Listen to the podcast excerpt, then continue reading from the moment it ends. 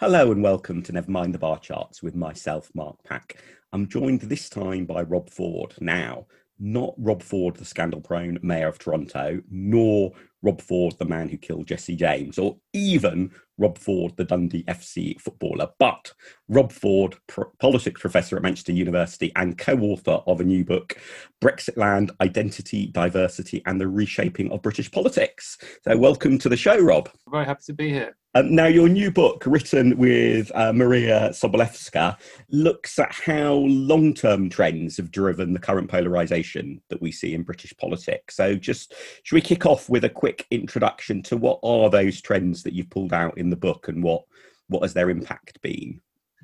Yeah, well, there's, there's, there's kind of two overlapping sets of trends. The, the, the first, demographic. So, the, the, the demographic composition of the British electorate is changing over time, and the political impact of that is often underestimated because it's a very slow process.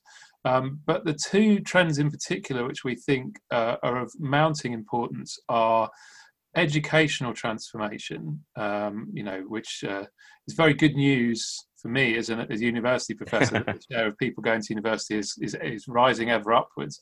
Um, but the cumulative effect of that is quite dramatic in terms of the sort of cohort of 20 somethings right now, um, roughly nearly half of them will be at university. Amongst their grandparents, it would have been closer to 5%. So it's a sort of tenfold rise. And the second trend is ethnic diversity. Uh, so that that's probably more well known, but the, you know, again, two generations ago, Britain was a pretty relatively mono-ethnic society, particularly outside of the biggest cities now we are a very diverse society and becoming rapidly more so. And the reason we think those two trends matter is that that now much abused phrase identity politics, because um, education in the majority population is very strongly associated with views about what could be crudely summarized as us versus them politics, attachment to particular in groups, feelings of threat from particular kinds of out groups. And ethnic minority voters themselves come into that equation in a slightly different way, in that they often have the same kind of you know in-group out-group uh, psychology, but they have a very strong collective group interest in not being on the receiving end of majority group hostility. Uh, I mean, we're talking right now at the beginning of October. Uh, the, the presidential debates, the first presidential debate happened a few days ago. The word had... debate is generous to the shouting match that that was. Yeah, yeah. It, it, it was was more like a Christmas argument between elderly relatives than a debate. uh, but it featured the incumbent president mm. refusing to denounce um, white supremacist groups. Now, um, that will have a particular resonance if you are a voter who is sort of white and ethnocentric, uh, views ethnic minorities as threatening. But it will have a very different but equally powerful resonance if you are yourself from an ethnic minority group, because then you have an incumbent president saying, people from my ethnic group who really dislike you, um, I'm not going to denounce them. I side with them. So ethnic minority voters come into this identity politics um, sort of uh, alignment in a slightly different way because it's it's not so much that they see you know anti-racism as a kind of disinterested social value as, as white graduates will. It's more that they have a direct interest in ensuring society becomes less prejudiced.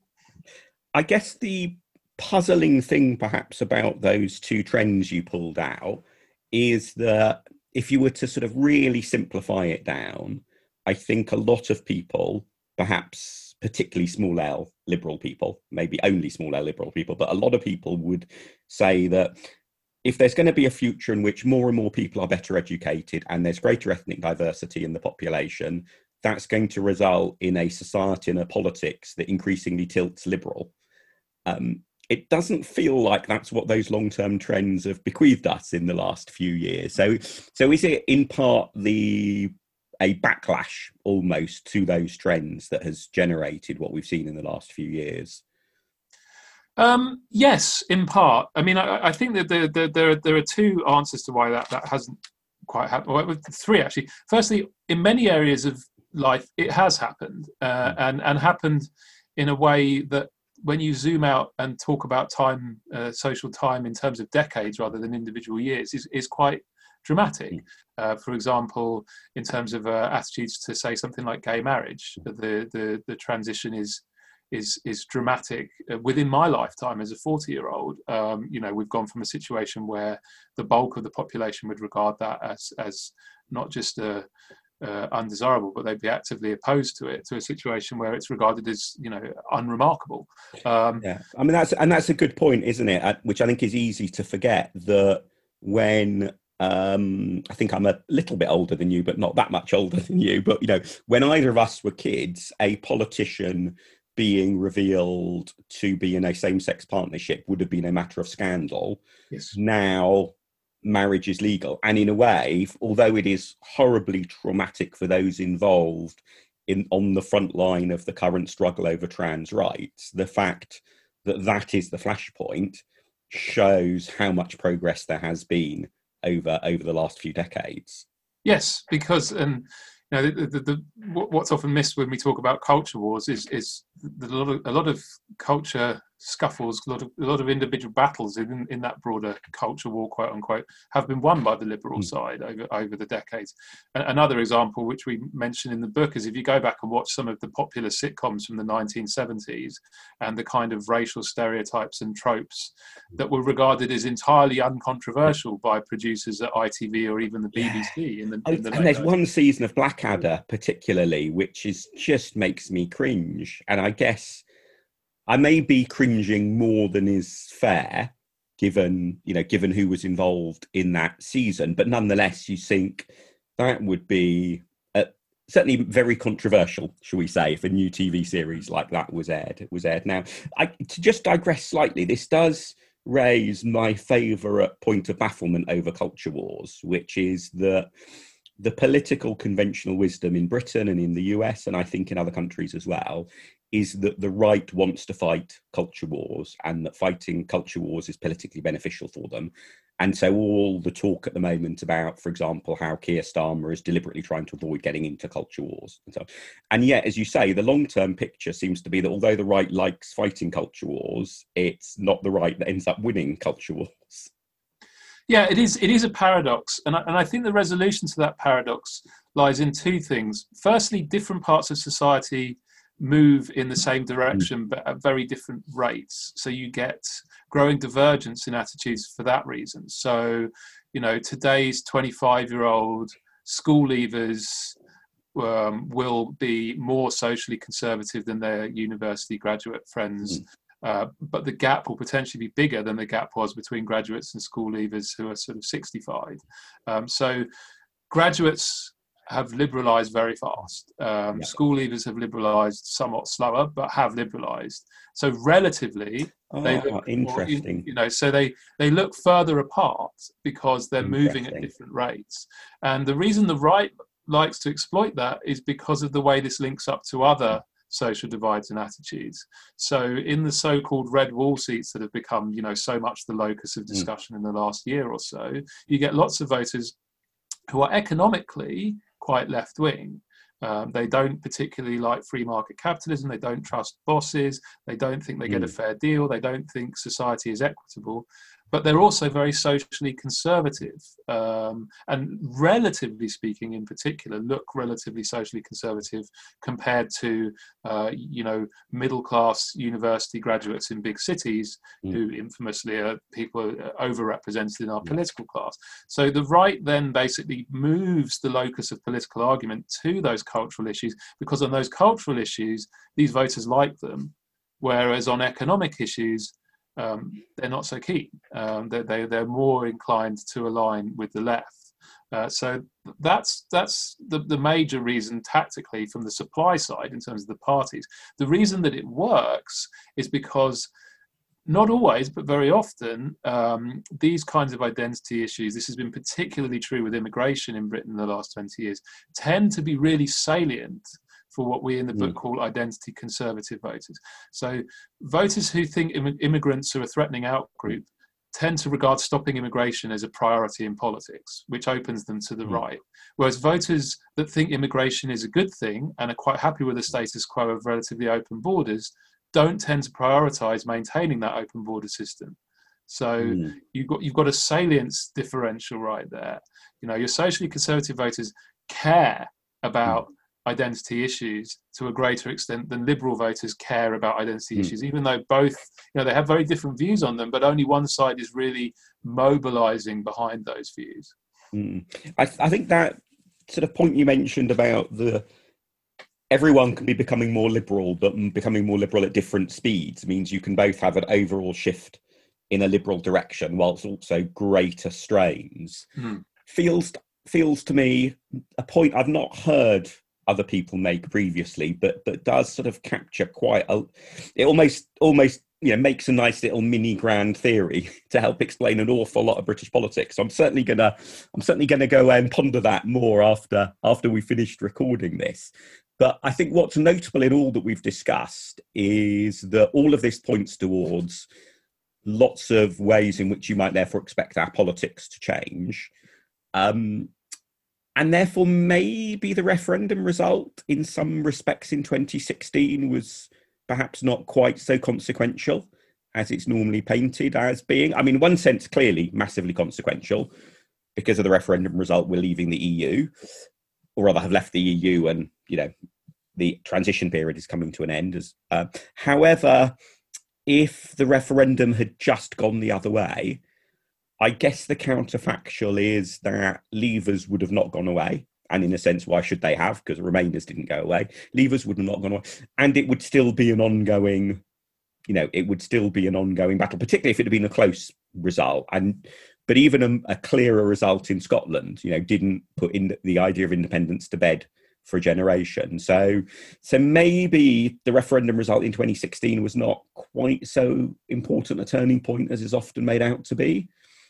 Yeah, I, I, I tend to agree with you. I, I don't think that the, the, the, direction that it fell down in um, mattered as much as people imagine it did in terms of what's come after.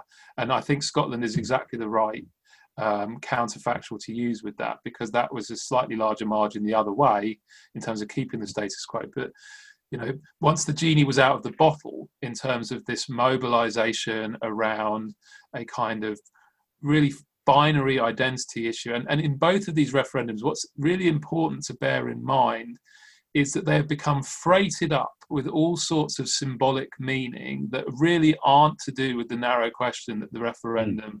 was about.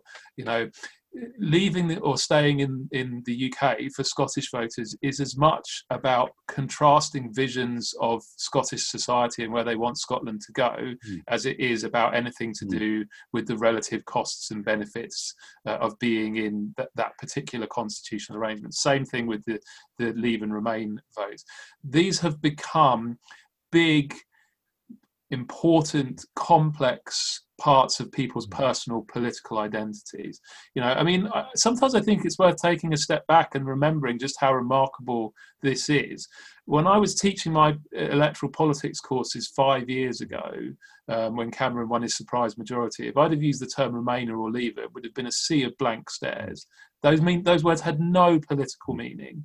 If I teach a bunch of 18 year olds today, they have immediate and very clear meaning. There are social stereotypes, attitude stereotypes, value stereotypes attached to those words, which people can immediately call to mind. And that has been conjured out of nothing by this referendum result. Mm-hmm. And if the result had been 52 48 the other way, those identities, with all of that symbolic and emotional resonance they, that they've acquired, would be, would be there in the same way. The arguments would, of course, be very different. Um, uh, I think we know we, we know for sure, for regards to Mr. Farage's statements, that the campaign would have immediately started for another referendum. Yeah. And the people who currently uh, pour a great deal of, you know, cold water, you know, uh, you lost, get over it was a cliche on the leave side quite quickly. Um, that they would have been completely the other way round if it had been 52 48 the other way. It, we, and again, we've seen that in Scotland. It did not take long for the discussion to start to be about, oh, well, things have changed, therefore we need another referendum. And uh, it's, it's easy to see a counterfactual in which the referendum just wins. Um, but as a result of that, actually, Labour ends up not being impaled on Brexit in the way that it does. At some point, Labour wins an election. There's a Labour government. Britain is still in the EU. And what does a Tory opposition do? in order to try to win back power? Well, it looks at all those people who support leaving the EU, who voted leave in that referendum, who are in Labour seats that the Tories think, oh, this is the way we could kick Labour out. And you can easily see then a Conservative Party in this counterfactual winning an election at some point on a mandate to leave the EU.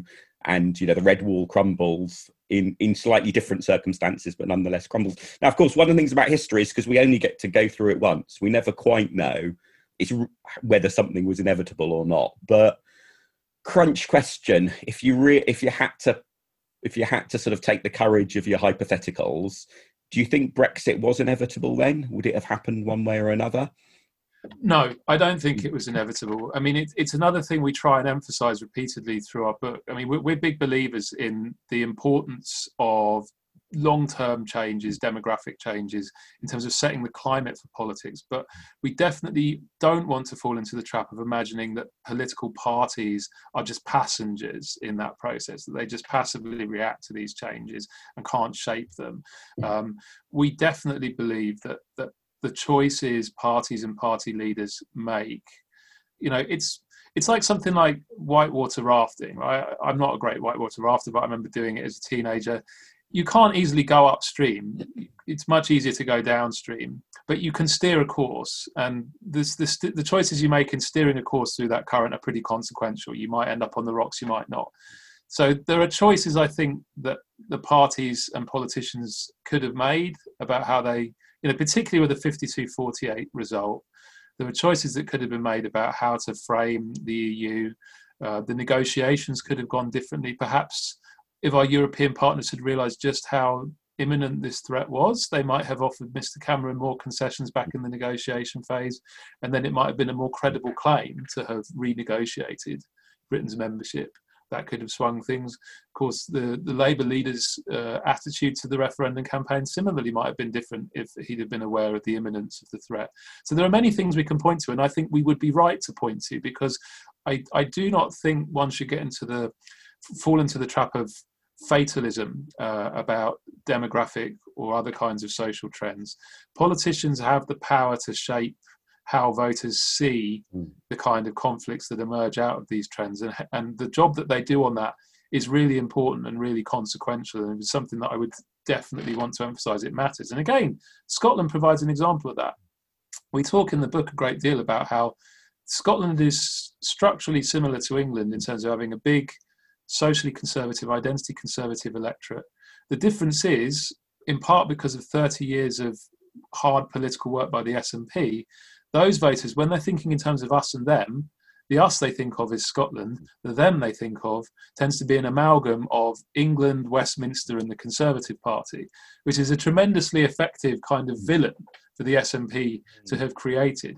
But it is in part a creation of SNP politicians. You know, those voters would always be prone to think in terms of us and them. But who is the us and who is the them? Politicians have a role to, to, to play in filling that picture in. Mm.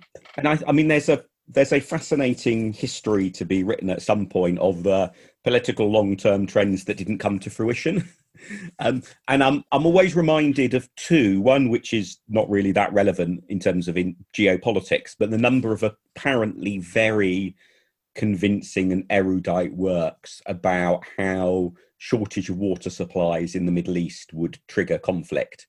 And I mean, the Middle East sadly has not been short of conflict, but it's not been water that has, you know, there, have been all sorts of other causes of conflict, but water has not become the dominant sort of driving factor that many apparently, you know, well-founded pro- prognostications pointed to. Um, but also more relevantly in this context is I think if we were talking in the early late 70s or early 80s, there was a very convincing sounding story to tell and was told in some very good books and so on about the long-term trends in British politics, depolarization um, the decline, sorry, of the of the two party system, how hung parliaments were going to be more likely in future, the rise of the third party, and all of that. And then we got uh, what six general elections in a row with a one party majority, mm. uh, and and and even with hindsight, even if you go back now and read some of the stuff that was written at the time, it's not obviously wrong, other than the fact that clearly those trends didn't. And I guess to go back to your whitewater rafting analogy, the question is whether you've you've actually there's actually a fork in the river or not. Because if there isn't a fork in the river then in a way the difference between whether you end up on the rocks on the left or turned over on the right your body dead or alive is still going to end up in the same place. But if there's a fork in the river that's when actually which way you steer can make a massive difference um, and so what's do, in that sense do you feel that generally there is there are lots of forks in the river and therefore there is quite a lot of agency for individual politicians? Or is it the river you know the long term trends does pretty much drive the big picture and what politicians can can manage is more the detail within that? Because yeah you know being dashed on the rocks or drowned you know is different. I think i think there are um, in, in big inconsequential forks um, in the river um, i think parties do uh, they they do it rarely because it's a very difficult thing to hmm. do for both internal reasons in terms of you know parties internal coalitions tend to be quite invested in a particular view of what they should be about and quite resistant to major shifts in that uh, and for external reasons which is that voters tend to have quite settled views of what a party is about and it takes time to shift those too. But clearly, when you know when when you get uh, to you know to, to confuse our listeners by shifting back to the, the starting analogy, when you get a situation like water shortages in the Middle East, where everybody you know can see we're going to run out of water unless we do something, then it can produce the kind of big fundamental change that avoids the problem happening. Uh, you know, uh, it doesn't arrive in the same way. So the example I would use um, is what happened with Labour um, with with Mr. Tony Blair, of course. Now, um, some of my colleagues on the British election study in uh, ni- uh, writing about the 1992 election, wrote, wrote a book famously called Labour's Last Chance. Mm. Subsequently, learned that not all of the authors named on that were happy with that title for reasons that became obvious soon after. I, have got that book on my shelf. I will go and look at the list of authors with interest later. I will say no more on that. But um, you know, Philip Gould a few years later used to wave this book around and go, "See, it wasn't our last chance. It wasn't." but the reason it wasn't was precisely because of the mm. complete acceptance across all parts of the party that, that, it had to change and change profoundly. And in changing and changing profoundly, it shifted where it stood in relation to those kinds of demographic trends. And one could argue that something similar seemed to be happening with the Cameron Conservative Party hmm. before Brexit interrupted it. Um, they accepted the idea that, that the trend towards a more diverse and socially liberal society posed long-term peril for the Conservatives, and thus we had, uh, you know, the, the, the gay marriage bill to come back to that point, and we had, um, you know, active recruitment of ethnic minority Conservative MPs into safe seats. One of the things which means, as Stephen Bush was writing a good piece a couple of weeks ago on this, that you know, the first ethnic minority Conservative Prime Minister may well be, sorry, the first ethnic minority Prime Minister may well be a Conservative, mm. because it's the Conservatives who can see the urgent electoral interest in uh, in um, I'm not sure that's Stephen's argument. That would be my argument. They, they see a more urgent electoral interest in in doing that. Mm. So forks in the river do arrive, and I think in many ways the most consequential thing from the perspective of the parties is whether they recognise soon enough that what's mm. coming is a fork and that they need to make a choice, and that choice need can involve like you know costly and difficult change that that you know many of their uh, members or MPs may well resist. Um, and that again is easier to spot in retrospect than in prospect, of course. And and I guess the the big question that in the different ways actually both Labour and the Tories face in that respect is that a quite significant shift in political geography of Britain in the last few years. And although the red wall phrase and concept has various problems, you know, in terms of exactly how it's defined and how red for how long some of the seats really have been and so on. Nonetheless, that sense that the Tories are pitching to win more seats in the northwest and fewer seats in the home counties than you know has been the norm for a long time previously, and conversely for Labour, that let you know in terms of where Labour is most concerned to regain seats, there's there's a both parties are at the moment a coalition of quite disparate groups in that sense and it it may be that success for them success comes to whichever one of them manages to be the most successful broad coalition, or it may be that success comes from whichever one manages to reorientate itself most successfully into a more coherent uh, into a more coherent political coalition, albeit one that ends up winning quite a different mix of seats from the ones that it used to win. Um, and I suspect whatever happens in hindsight will appear to have been obviously the route that it should have taken. But at the moment, it feels like both parties have a huge uh, range of possible plausible strategies in terms of what's the mix of seats they might to want to be winning in 15 years' time. Mm. I, I, I completely agree um, with all of that, and it, it's it's one one of the kind of inherent consequences of the mobilization of new kind of divides on top of old mm. divides is that it, it makes the geography, the political geography, which of course in our system is so important, more mm. complicated and harder to navigate. So it's it's a lot more headaches for strategists in each of the parties. I think there is one really important structural factor with these new identity divides that, that we're interested in that, that poses particular problems for Labour more than the Conservatives. And, and it's the tendency of these two rising groups, university graduates and ethnic minorities, to cluster together in essentially the same places. Um, now, you'll, you'll know, of course, in every Liberal Democrat knows about the inequities of the first past the mm. post electoral system. And of course, under first past the post, piling all of your voters up together in exactly the same seats is a terrible strategy in terms of electoral efficiency. And that is what we've been increasingly seeing as university education and uh, ethnic minority status become stronger predictors of Labour voting, um, then you increasingly see what you see in inner London seats, what you see in the seat I'm talking to you from now in Manchester Withington. Mm. You see Labour MPs with 30,000, even 40,000 vote majorities, 60, 70, 80% of the vote and you know from from a, an electoral geography perspective that's a lot of wasted votes. Mm. and it means that you can you can pile up 40% of the vote and still fall well short on seats.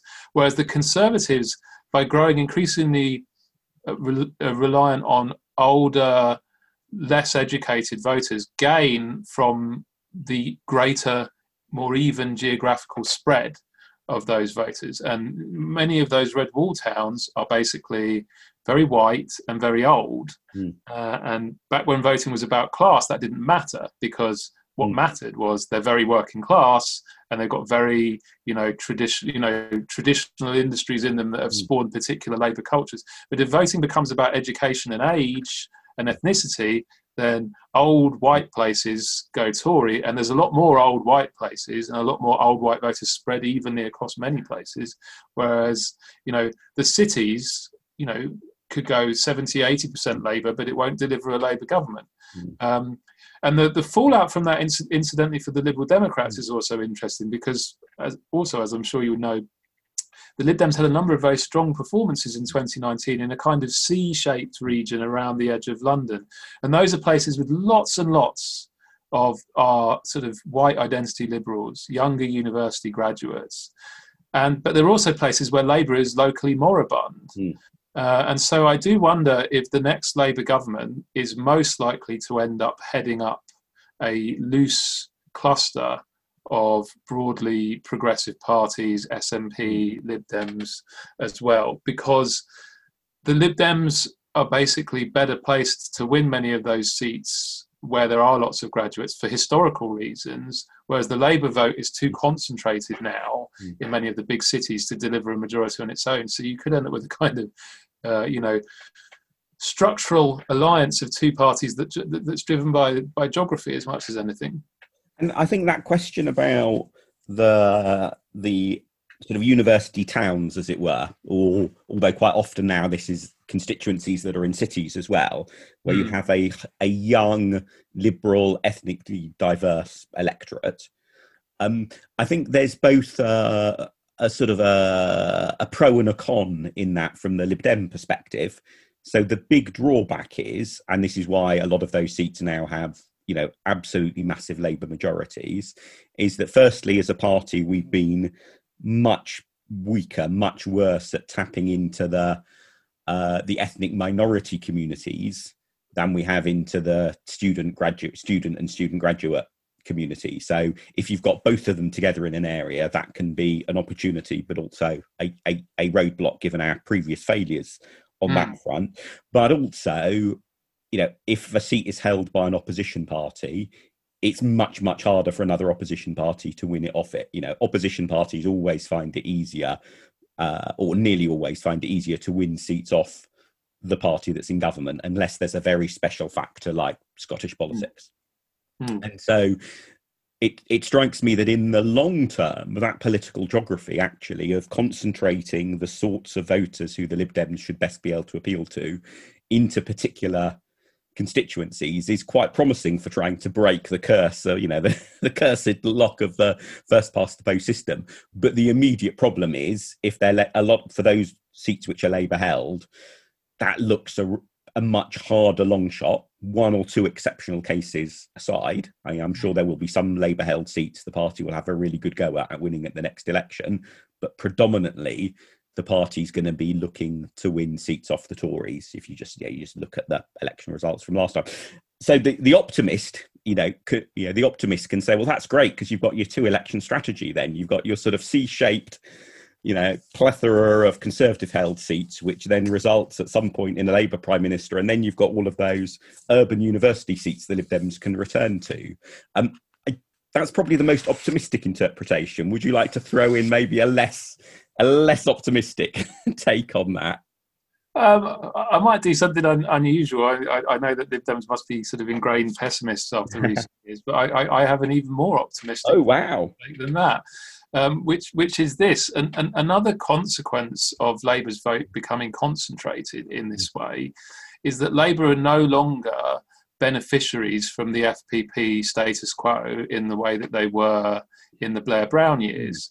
Uh, and given that that trend is one that's been set in for decades, the, the, the, disadvantage they face under FPP could well continue to grow, yeah. which means that if your goal is electoral reform, which in the long run is far better for the structural presence of the Liberal Democrats mm. in Parliament, then you may be pushing on a much more open door uh, in terms of at least electoral incentives with the Labour Party the next time you have an opportunity to talk to them about governing together than you would at any previous point in time, because there'll be a lot of Labour strategists who'll look at the maps and say, you know, if, if FPP continues, we're continue we're going to continue facing like this structural disadvantage because our voters just cluster together too much.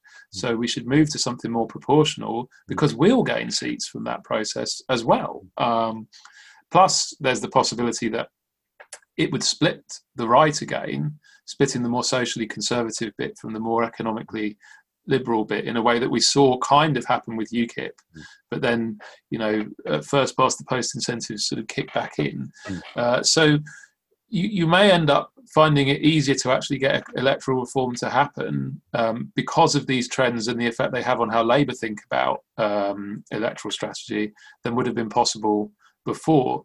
Of course, the big caveat to that is that it isn't just a matter of electoral strategy. Mm. There's a lot of people in the Labour Party, in particular in the institutional party, who are kind of very culturally attached to a first past the post system and very, particularly very wary of a more fragmented multi-party politics and it's there are reasons for that are not just pure electoral strategy i think although it's always the case that it's easier to make a concession over something if making that concession is actually going to benefit you Oh yeah, that, isn't it? You know, e- even if, as you say, there may be a principled objection, nonetheless, when it comes to if there is any sort of hung parliament and negotiations over things like electoral reform, it's an awful lot easier if what you're asking someone to give up is in some way going to help them um, as well. So, so yeah, so this seems an improbably optimistic uh, set of, but I, I guess um, to sort of in you know throw some a bucket of cold water over sort of the Lib Dem situation.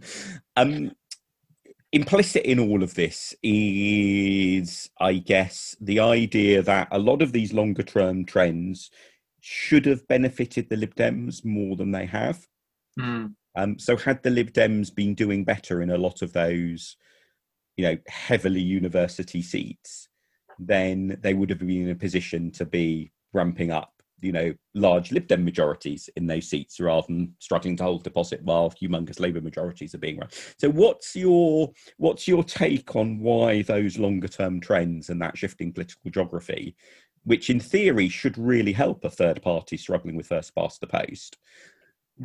Why why are we not celebrating the fact there are more than 100 Lib Dem MPs in Parliament and all of that? well, at least I am not celebrating. Obviously, I appreciate you're politically impartial. I'm not celebrating that world.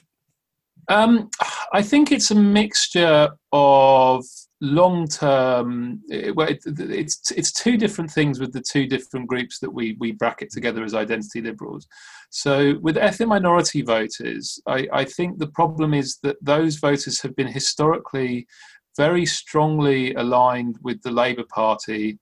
Um, it's a kind of defensive identity politics orientation. Uh, I think one way of sort of illustrating what I mean is is a quite arresting finding in one of Lord Ashcroft back back in the days when you know David Cameron was was listening to Lord Ashcroft and uh, uh, and uh, wanted to sort of shift the party in a more diverse direction. He did a big report about ethnic minority voters' views of the Conservative Party, and one of the things he noticed was even younger ethnic minority voters who did not live through the Powell era would still be capable of naming Enoch Powell. They wouldn't necessarily be able to say anything about him uh, or what he'd said or what he'd done. They just knew it was a name to conjure with in a negative way. In a sense, it was a name their parents would spit out as this is what the Tories are, are about and this is why they threaten us. And the product of the Powell era was an extraordinarily strong alignment of ethnic minority voters with the Labour Party on the basis of they are the party that defend us from the people who threaten us. Um, and that has endured hmm. ever since. Uh, and indeed, the emergence of things like UKIP, the emergence of all the nationalistic politics around Brexit, I think there's undertones and resonances for that in terms of the Conservative Party for ethnic minority voters that, that serves to continually refresh and renew that alignment. So, put very brutally, bluntly, they, they don't they're not willing to risk a vote for the Lib Dems um, because they want to make sure that they vote for the party best place to stop the Conservatives because that matters for them uh, in terms of uh, you know um, trying. They think that's the best mechanism to to ensure society becomes less prejudiced. Mm. Um, uh, the other thing, of course, is that a lot of ethnic minority voters are just not actually that socially liberal.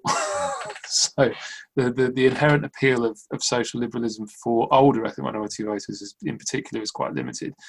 With, with white graduates and younger white voters, I think the story is more the contingency of recent times. Mm. So the coalition, I mean, much is often made about tuition fees. I mean, it, it's it wasn't inconsequential. I certainly wouldn't argue that, but I think it's it's uh, taking a, a, small piece of the the tree for the whole tree. Mm.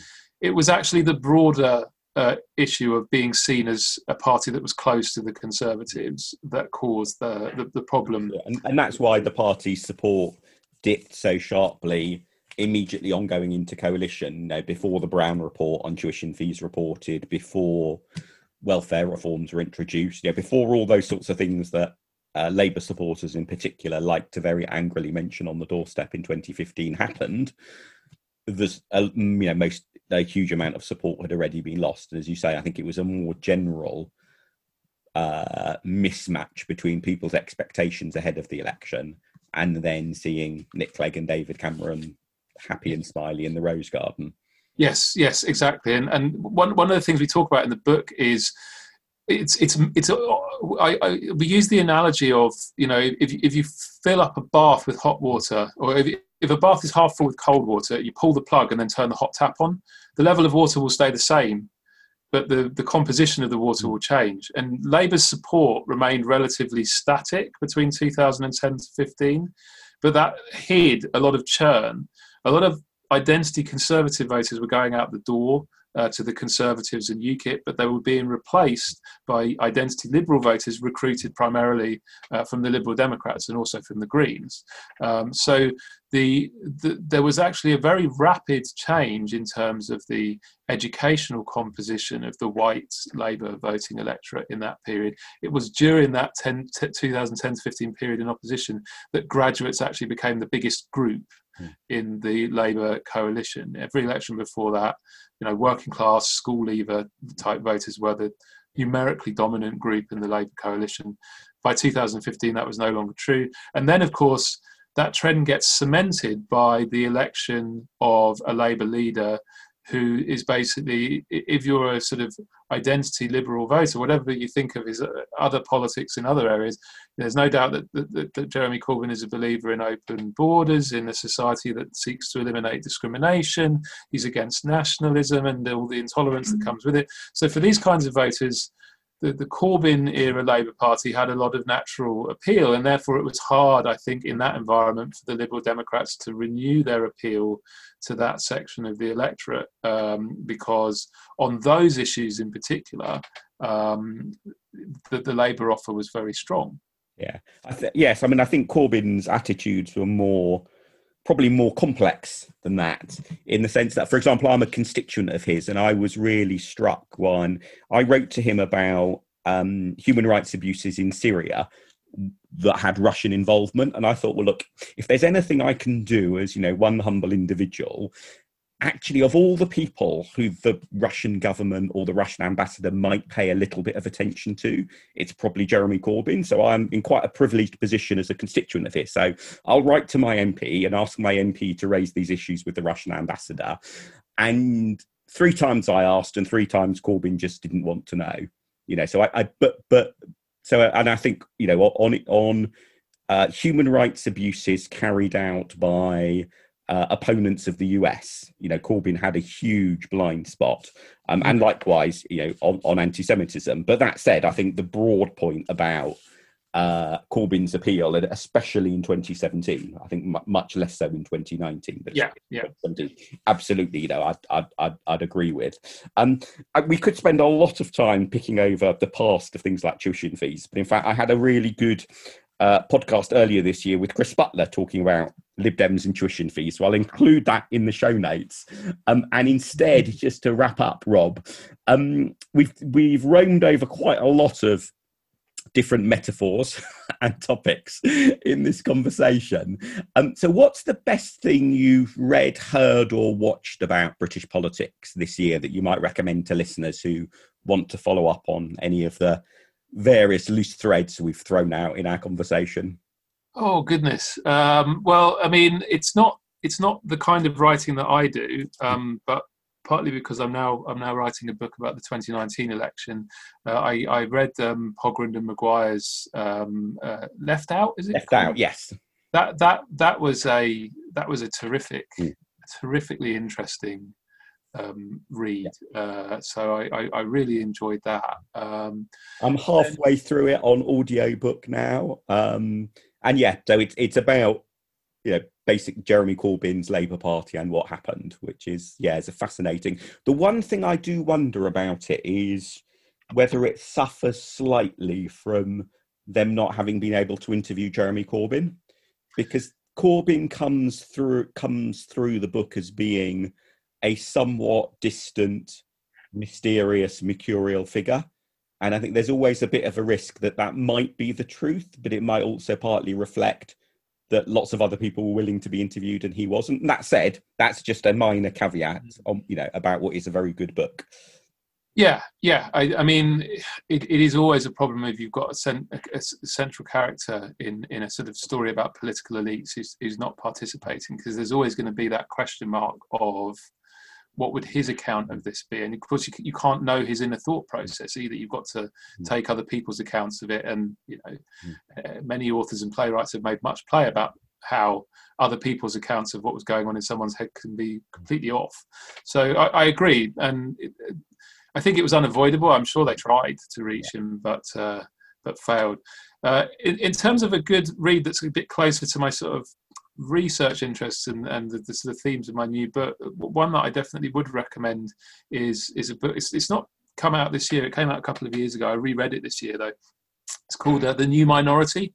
Uh, it's by a, an American professor called Justin Gest, and it's transatlantic. So it looks at two communities, uh, Barking in London and Youngstown in Ohio. Um, and uh, Youngstown was one of the places that swung most heavily to Trump in 2016. Mm. And Gest, it's it's a really because it's a it's a deep qualitative study looking at how these voters think and the nature of the kind of resentments that have arisen um, and been mobilized. And, you know, in our book, we tend to take the big view from 30,000 feet, use a lot of the big survey data sets. But to really get a sense of how these voters think and feel, it's, it's a tremendously interesting read. Excellent. Well, I will include links to both of those books as well as to your book, Brexitland, in the show notes. Um, thank you very much for that. That's been absolutely fascinating. Um, and if anyone has any questions or feedback on what Rob and I have discussed, you can find Rob on Twitter at Rob Ford Mancs, uh, me on Twitter at Mark Pack, and this podcast at Bar Chart Podcast. As I mentioned, look out in the show notes for follow up links to various things that we've discussed, including uh, the three books mentioned. And if you like listening, please do tell others about this podcast or make a donation to help with the costs by visiting nevermindthebarcharts.com and picking donate in the menu at the top left. Thank you until next time.